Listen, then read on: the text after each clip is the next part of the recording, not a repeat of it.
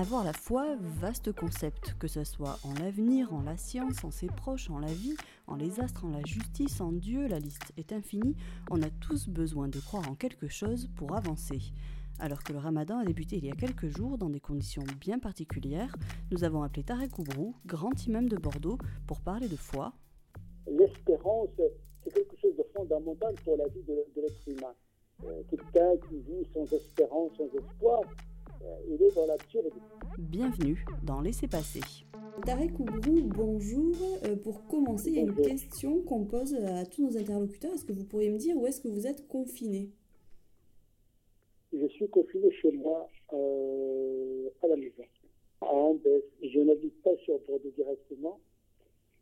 je, suis, je suis loin de Bordeaux de plus de 25 km à peu près. Très bien. Euh, vendredi dernier, le ramadan a commencé dans des conditions euh, assez inédites. C'est normalement un moment plutôt convivial, c'est l'occasion de se retrouver, de se rassembler. Et là, c'est impossible. Euh, vous leur dites quoi aux fidèles pour supporter cette situation? Ben, Écoutez, le, le, sens même du ramadan, c'est l'abstinence. Ça n'a rien à voir avec la convivialité. Ce n'est qu'un aspect social de cette pratique qui ne fait pas partie de la pratique en tant que. Donc, euh, le jeûne du mois de Ramadan est une pratique culturelle qui consiste à s'abstenir de, manger, de, boire, d'avoir une relation sexuelle toute la journée, et puis euh, de retrouver sa nature euh, toute humaine de consommation le, soir avec modération, bien sûr. Et donc, fondamentalement, la pratique du jeûne n'est pas affectée en tant que telle. C'est vrai que les prières dans les mosquées ne seront pas assurées, euh, le confinement oblige, mais cet, aspect de prière dans les mosquées ne fait pas partie du jeûne en tant que tel. effectivement, euh, cet aspect-là manque aux musulmans en, en, termes de pratique des cinq prières ou bien des prières de nuit dans les mosquées. ils sont également privés euh, de cet aspect horizontal du jeûne, la solidarité, la convivialité, les visites, les partages. Mais euh, on peut vivre euh, ce côté social par le virtuel aujourd'hui. On peut avec les autres. Il y a une solidarité qui est organisée à travers la distribution des colis en collaboration avec la, préfecture. Donc il y a cet aspect qui est organisé par les associations euh, culturelle telle que la nôtre euh, sur Bordeaux. Donc il y a malgré tout une activité sociale. Euh, mais les musulmans, comme le reste de leurs concitoyens, doivent respecter le, confinement, la journée comme, comme la soirée. Il ne s'agit pas de, de faire le ramdam la de faire le bruit. D'ailleurs, ça, c'est contradictoire et, et, c'est en porte-à-faux par rapport aux jeunes qui, par essence, c'est une pratique de discrétion. Euh, c'est même une pratique de confinement euh, spirituel de jeunes. Du mois de Ramadan, c'est un moment de retraite spirituelle.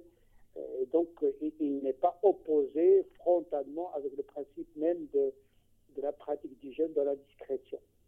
Du coup, cette période de confinement imposé, est-ce qu'au final, c'est presque une façon de se recentrer sur l'essence même du ramadan pour vous, c'est ça? Ben, Il faut transformer le, le, mal en bien. Il y a toujours une, une manière de, de, de, de, regarder les choses. Vous, savez, le, le, problème des gens en général, ce n'est pas dans les situations en tant que telles souvent, mais dans notre rapport aux situations. Euh, c'est une, question de perception. Euh, c'est un rapport intérieur aux, événements. C'est vrai que c'est très dur. Il y a des gens qui ont perdu leur, leur emploi, qui, vivent une, crise économique euh, très dur, etc. Il y a cet aspect-là psychologique, effectivement. Mais la spiritualité, la religion est une valeur ajoutée. D'ailleurs, la tension vers la transcendance, les prières, euh, c'est un moment de décompression pour le, croyant. Euh, tout dépend de l'individualité du musulman. Il y a ceux qui le vivent très bien, ce confinement, les jeunes du mois de Ramadan dans le confinement. Il y a ceux qui le vivent très mal. Ça dépend de la situation matériel, psychologique et spirituel du musulman. Donc on ne peut pas avoir une, vision globale sur la communauté musulmane parce que chacun il vit cette situation en fonction de ce qu'il est. Bien sûr. comme la société, de toute façon, comme tout le monde. Voilà, ils sont à l'image, de, de, leur société. Et en tant que croyant, justement, cette période, cette crise sanitaire, vous, en tout cas, vous la vivez comment? Avec espoir, avec fatalité? Voilà, quand quand on est croyant, on se dit quoi face à un, voilà, un virus comme ça, un tout petit virus qui peut euh, bousculer l'ordre du monde?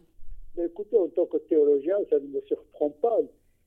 L'homme étant vulnérable, sa condition est la fragilité. donc ce n'est pas une surprise, ce n'est pas la première fois que notre humanité est, frappée par une catastrophe mondiale. Ce n'est pas une première. Mais bien sûr, quand ça nous frappe directement, ça c'est autre chose. Mais intellectuellement, spirituellement, théologiquement, euh, pour moi, ce n'est pas une surprise. Ça nous informe sur notre, notre fragilité, notre vulnérabilité, malgré les, progrès technologiques, euh, les progrès euh, médicaux. L'homme reste ontologiquement fragile. Mais paradoxalement, c'est cette fragilité qui fait sa force. Il a toujours vaincu des catastrophes, il a toujours trouvé des médicaments, des, vaccins, je dis toujours, euh, ce genre de, catastrophe permet le, progrès de notre humanité. On apprend des, situations, on remet en cause euh, notre rapport à la nature, notre rapport à la société. Je pense que euh, cette catastrophe, normalement, doit nous obliger à changer de modèle économique, de, modèle de santé, etc. Tout dépend comment on va transformer cette catastrophe à notre avantage. Euh, il y a quelques jours, j'ai lu un article dans lequel une infirmière en service de réanimation disait euh, J'aimerais croire en Dieu, ça m'aiderait à traverser cette période. J'avoue que ça m'a un peu interpellée. En quoi avoir la foi, ça peut aider en ce moment? Écoutez, la, foi a toujours été une béquille pour, euh, pour l'être humain.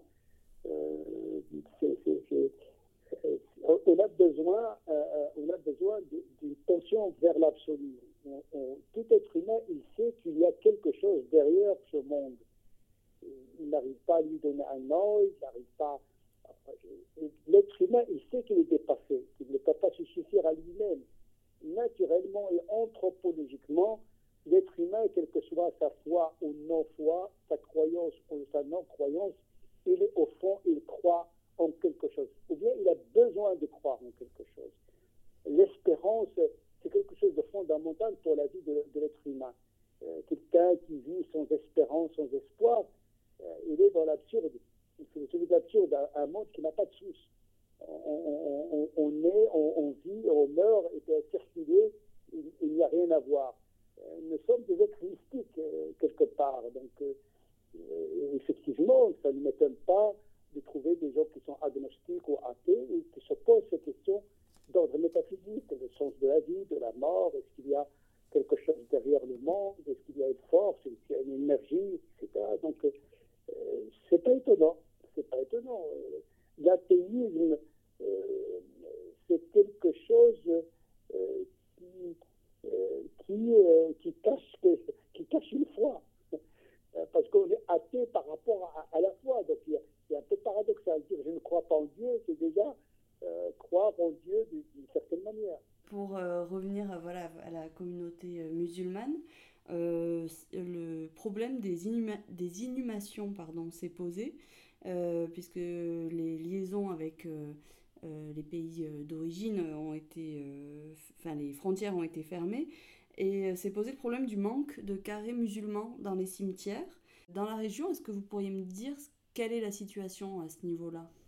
Non, dans notre région, il n'y a, a aucun problème. Nous avons assez de place pour, euh, pour, pour, les morts et, nous incitons les, gens de, d'être enterrés là où, ils vivent. voilà, il y a quelques rares, il y a de moins en moins de, musulmans qui veulent euh, être enterrés dans les pays d'origine. Vous savez, l'intégration se fait également par, euh, la mort par l'enterrement. Euh, donc de plus en plus, euh, beaucoup de musulmans euh, souhaitent être enterrés près de leur famille, ici à, Bordeaux et dans la région. Donc effectivement, il y a cette tendance-là. Mais en termes d'espace, de, carrés musulmans, dans notre région, nous, on, ne souffre pas de manque. Ce problème ne se pose région. Il y a une dernière question qu'on pose à, tous nos interlocuteurs. Est-ce que vous auriez un livre ou une musique ou un film à nous conseiller en cette période de, confinement où on a plus de temps pour euh, ce genre de loisirs? Écoutez, je suis un mauvais conseiller en la matière. Tous les livres sont intéressants. Euh, cela dépend de notre regard, de notre rapport à ce livre. Je pense, euh, en tant que croyant, je conseille les musulmans, bien sûr, à, avoir un regard tout frais sur, sur le Coran, de, de, profiter de ce moment, d'avoir une lecture plus spirituelle, plus apaisée par rapport à, à ce texte euh, malheureusement mal compris. Euh, donc euh, voilà, je vais faire peut-être une publicité pour mon ouvrage qui s'appelle Le Coran pour les nuls, en 50 notions, justement comme une introduction à ce livre dont on, dont on parle beaucoup et malheureusement méconnu. Moi-même, je lis euh, là, je suis en train de lire toute la doctrine utilitariste des anglo-saxons, euh, John Rawls sur la, justice comme, comme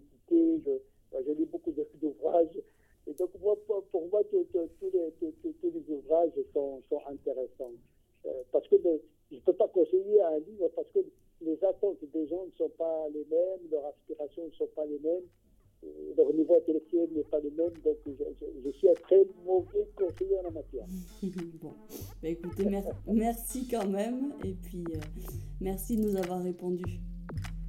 Merci à vous. Et vous pouvez retrouver tous nos podcasts sur nos applications et le site sudouest.fr.